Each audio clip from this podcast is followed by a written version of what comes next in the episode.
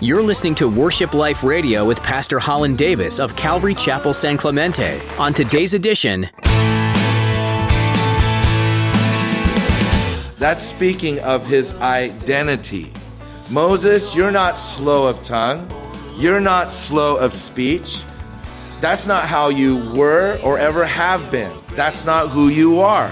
You're not defined by your weaknesses. You're not defined by your failures or the lies that feed your stronghold or feed your belief about yourself. I am your identity. I'm the one that tells you who you are. And so it is for us as believers. we can easily be deceived by the world into forgetting who we are. We can lose sight and get bogged down into negative thinking and self defeating thoughts and behaviors. But in today's message, Pastor Holland reminds you that your identity is in Christ. You are who He says you are. He made you for a purpose and has a plan for your life. Don't let this world speak untruth to your heart. Spend time with Jesus and get refilled with joy. Find your purpose and get out and do what the Lord commands of you. Let's join Pastor Holland in the book of Exodus, chapter 4, as he continues his message Overcoming the Past. When God says in verse 12, Now therefore go and I will be your mouth and teach you what you will say, Moses responds in verse 13 by saying, Oh my Lord, please send by the hand of whomever else you may send. Send someone else, Lord. Even with your help, I can't do it, Lord.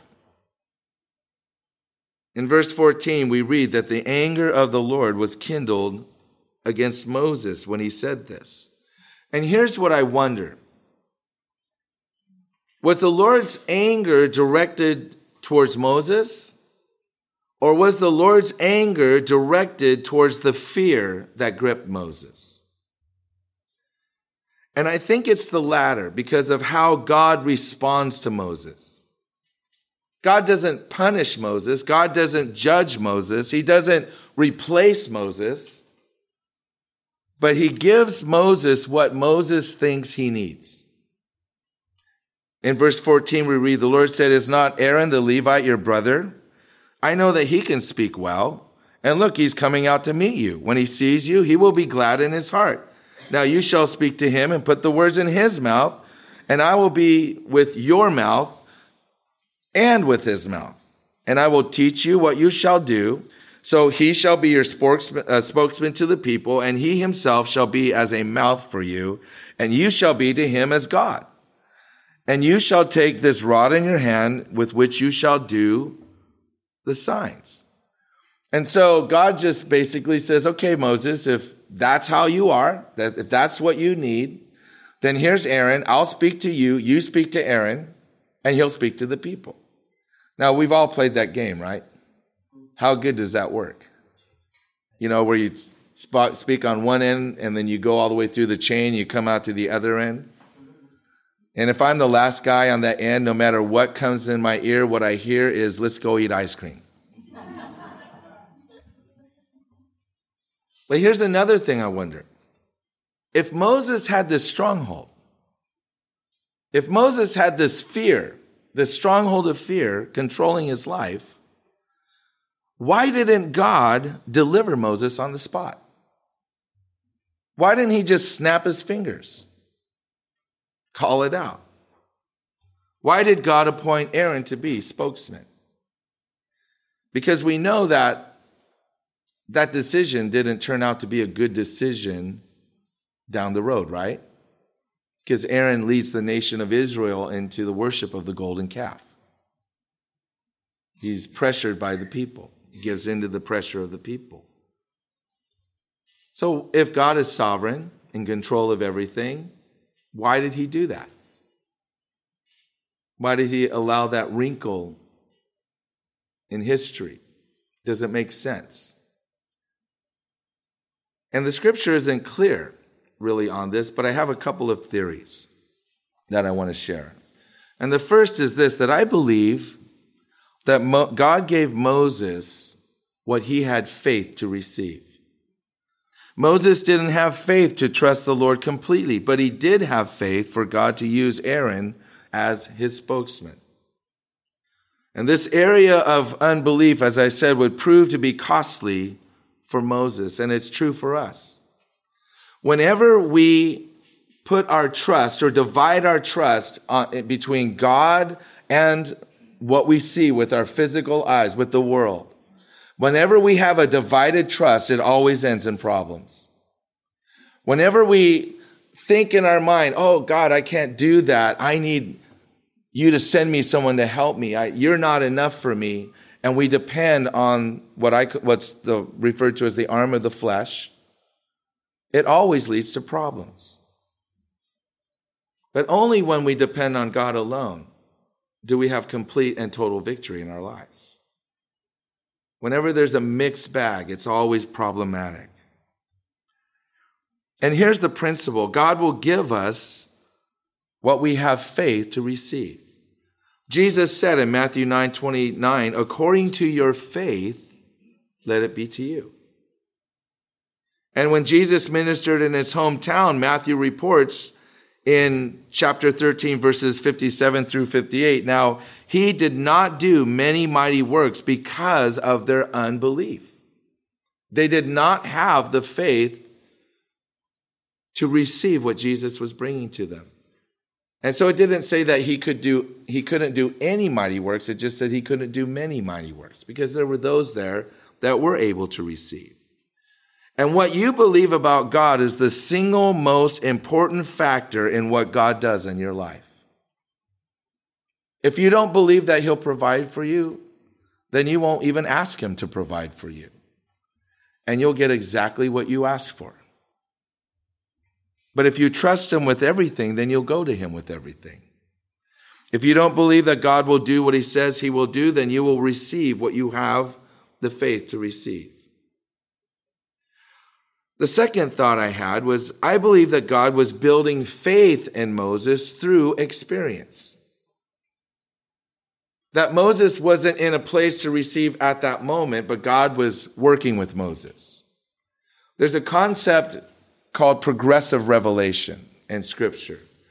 And what that means is that in the very beginning, as God reveals himself to man, he does it in very simple ways. But the more experience we have with God, the more we learn about God, the more we know about God, the greater revelation we have about God. So now those of us today who have now we've believed into Jesus, we've experienced the, the revelation of grace through faith in, in Jesus Christ, and we have experienced the resurrection life of Jesus working in us. We have a different understanding of God than what Abraham had or Isaac or Jacob or Noah. We have a, a more fuller revelation of God because there's been so much time that's gone on. There's been so much learning, and we have the Word of God. They didn't have the Word of God. We have the Word of God. And plus, we have the experience that we experienced with God. And so, this building of faith that happens through experience takes time. And if you're like me, you're a kinesthetic learner. I, I learn through experience. I have to get my hands on something. I have to, I have to touch it. I have to feel it. I have to experience it. And then I know it. That's how I know it, which incidentally is one of the words for knowledge in the scriptures. It's knowing it through experience. You experience it to be true. And what I love about God is God doesn't look at Moses and says, okay, well, if you don't believe me, done. I'll pick someone else. And maybe you've heard teaching like that. If you don't step up to the plate, God will replace you. You're replaceable. You're not needed. There's plenty of people to do what God wants to do. He's sovereign. He's going to pick someone else. Now, if that's true, then they obviously did not read about Moses because that's not what God did with Moses. And God didn't do that with Jonah either. But what God does is He meets us where we are. He meets us right where we are. Whatever place you are in your journey, however much faith you have, that's where God meets you. Why?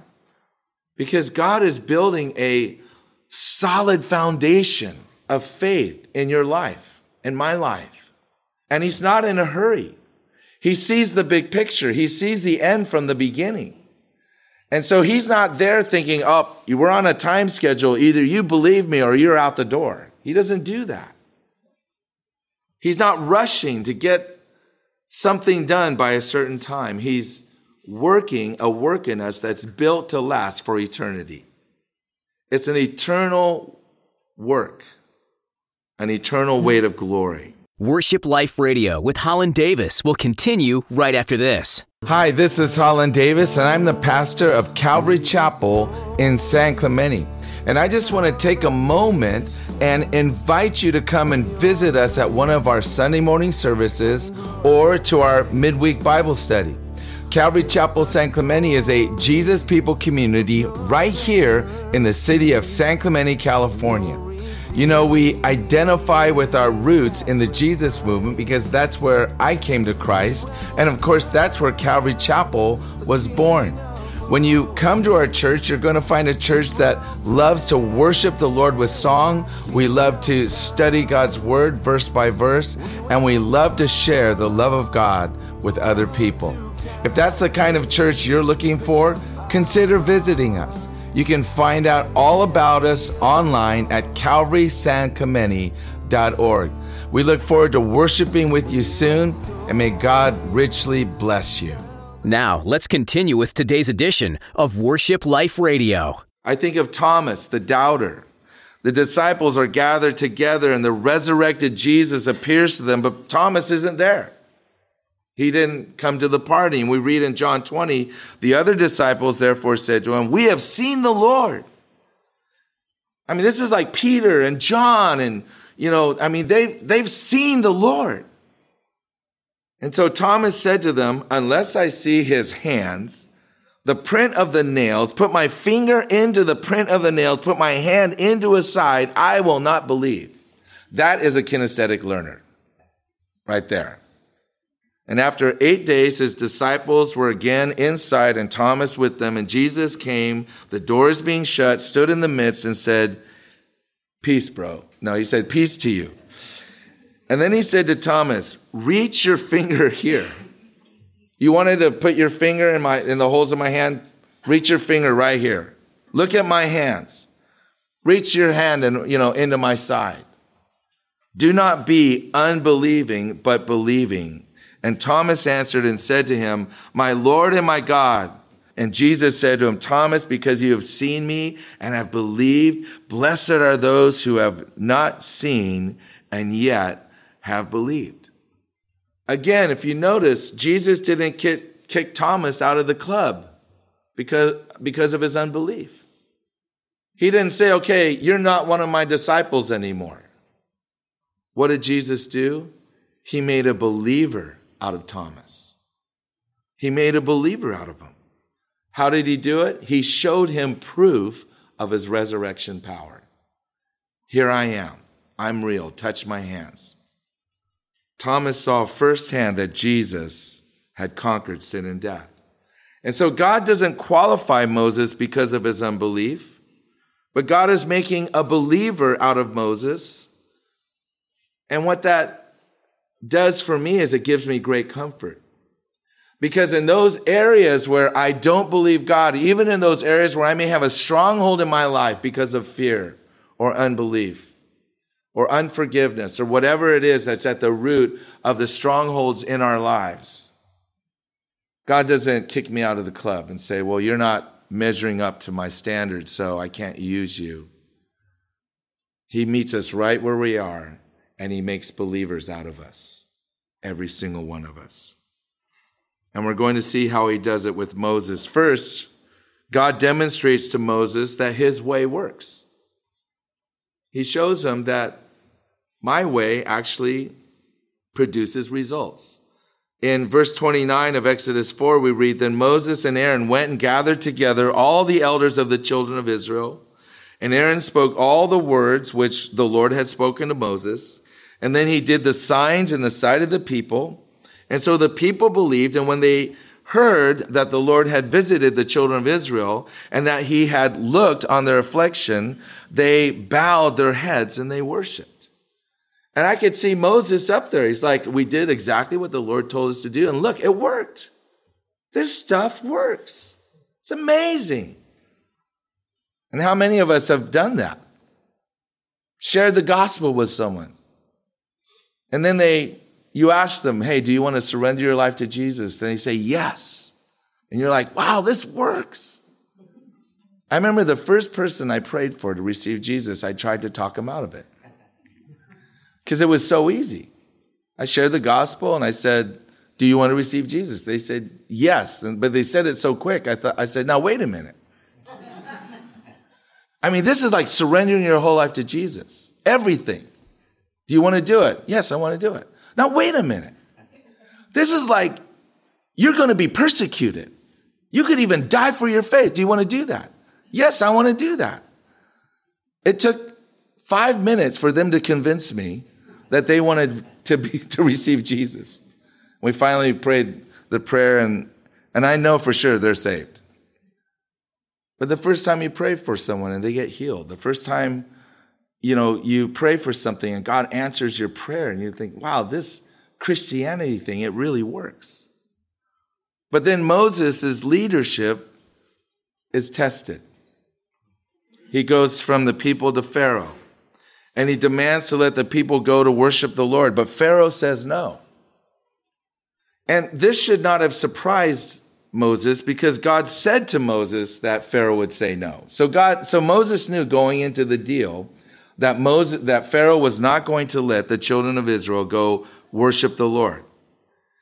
But what Moses wasn't prepared for was Pharaoh's response because Pharaoh then thinking that, wow, if you can ask me to go worship the Lord, then obviously you have time on your hands. And so he punished the people made their work harder, took away their supplies, said you have to find your own supplies now. So that'll busy up your time and you'll forget about this going out and worshiping the Lord business. Uh, you have too much time on your hands. And then the people turned around and they blamed Moses. They blamed Moses for this situation. We were fine until you came around. Now they weren't fine, right? That was their own self deception. They were not fine. They were crying out to the Lord. Their life was hard. God heard their cry. That's why he sent Moses.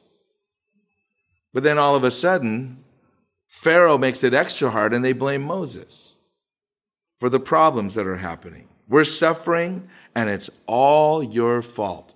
And guess what happens to Moses? He has a flashback. I tried to deliver them once from an Egyptian that was beating them, and then they attacked me. And the implication is that it was the Hebrews that told Pharaoh about Moses. They betrayed him. And here I am again. God sent me to lead them out of Egypt, and they're attacking me. I'm doing them a favor, and they're, they're giving me a hard time. And they're blaming me for their problems. And so look how Moses responds. We're going to go to Exodus 6 verse 10, the Lord spoke to Moses, saying, Go in, tell Pharaoh, king of Egypt, to let the children of Israel go out of his land. And Moses spoke before the Lord, saying, The children of Israel have not heeded me.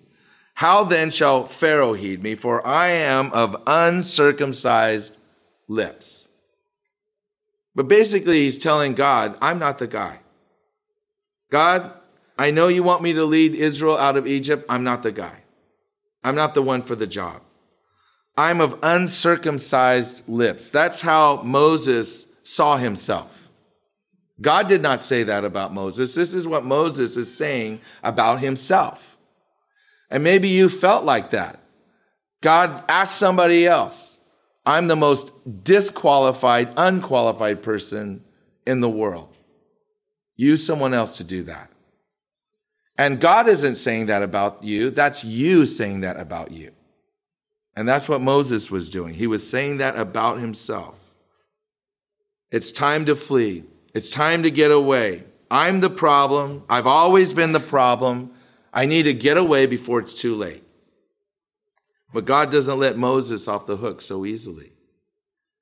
You know, it's been said that God loves us the way we are, but he loves us too much to leave us the way we are.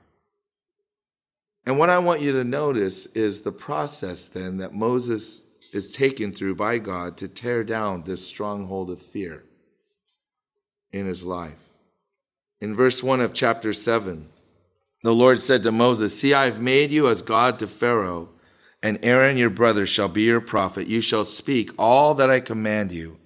And Aaron your brother shall tell Pharaoh to send the children of Israel out of his land, and I will harden Pharaoh's heart and multiply my signs and my wonders in the land of Egypt. But Pharaoh will not heed you, so that I may lay my hand on Egypt and bring my armies and my people, the children of Israel, out of the land of Egypt by great judgments.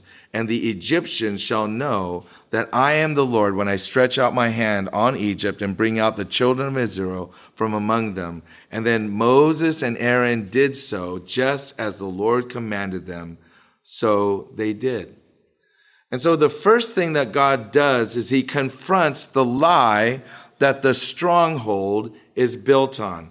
And this lie had to do with Moses' identity, how he saw himself. And God says to him, I have made you as God to Pharaoh. That's speaking of his identity. Moses, you're not slow of tongue. You're not slow of speech. That's not how you were or ever have been. That's not who you are. You're not defined by your weaknesses. You're not defined by your failures or the lies that feed your stronghold or feed your belief about yourself. I am your identity. I'm the one that tells you who you are. And so it is for us as believers that the world doesn't tell us who we are. Our experiences don't tell us who we are. Our failures don't tell us who we are. And our successes don't tell us who we are. There's only one person that can tell us who we are, and that's the one who made you. And the one who made you says that you are a new creation in Christ. The old has passed. The new is come and it's coming. That word means that it is come, it's arrived, and more is on the way. It's come and it's coming. And so, who you are today isn't all there is. There's more on the way. And maybe you're in a place where you're, you're firing on all cylinders. Well, let me tell you something. You're about to get a new engine because there's more coming. God has more that he wants to give. And so he confronts this area of Moses' identity, how he saw himself, how he perceived himself. Second, God confronts the power of the stronghold, which was his unbelief. His unbelief. And God confronts this by commanding Moses to speak. The very thing that Moses believes is his weakest part, his greatest weakness, is the very thing that God tells Moses to do. Friends, we want you to know how special you are to us, but more importantly, we want you to know how special you are to God. God loves you, and He gave everything for you so that you could have eternal life. His Son Jesus died on the cross for your sins so that you could be forgiven and you could know that you're going to spend eternity in heaven. Why don't you pray this simple prayer, mean it with all your heart, and make that decision to surrender your life to Jesus Christ, to say, Jesus, I surrender to you. Forgive me for living my life without you. I don't want to live without you anymore. I want to live for you. Forgive me for breaking your law and fill me with your Holy Spirit and give me the power to live for you all the days of my life. And if you pray that prayer, you can have the assurance that you're going to spend eternity with Jesus in heaven. And I look forward to spending that eternity with you. You've been listening to Worship Life Radio with Pastor Holland Davis. As we wrap up today's message, we want to give you the opportunity to partner with us in ministry. This radio broadcast is, in a way, a virtual mission field. We're praying that every time a message is shared, someone's heart is drawn to Jesus. We pray for grace to be known and for lives to be changed. Would you join us in lifting up your fellow listeners to the Lord? Ask God to protect them and draw them closer with each moment they listen. There's one more way you can partner with us, too. Would you prayerfully consider financially supporting Worship Life Radio? Every amount given, no matter the size, will be used to spread the gospel message, and we're so grateful for it. You can find out more and donate securely online at calvarysanclemente.org. Just click on Give. Thanks for partnering with us here at Worship Life Radio. Do you live in the San Clemente area? If so, we'd love to have you join us for worship at Calvary Chapel San Clemente. We meet every Sunday at 8 and 10 a.m., and we have a Bible study on Thursdays at 6:30 p.m. that you're welcome to be a part of too. Come for a time of singing praises, learning from the Bible, and being with your brothers and sisters in Christ. If you can't come in person just yet, that's okay. You can still be a part of our church online through our website. Find out more at calvarysanclemente.org. That's all the time we have for today. Thanks for tuning in, and be sure to join us next time for another edition of Worship Life Radio. Every one of us is on a journey of grace. God wants you to be free and full of joy. Pastor Holland's message series, A Journey of Grace, will help you discover how to live the abundant life that Jesus promises to give you today. Order your personal copy of A Journey of Grace at worshipliferadio.com.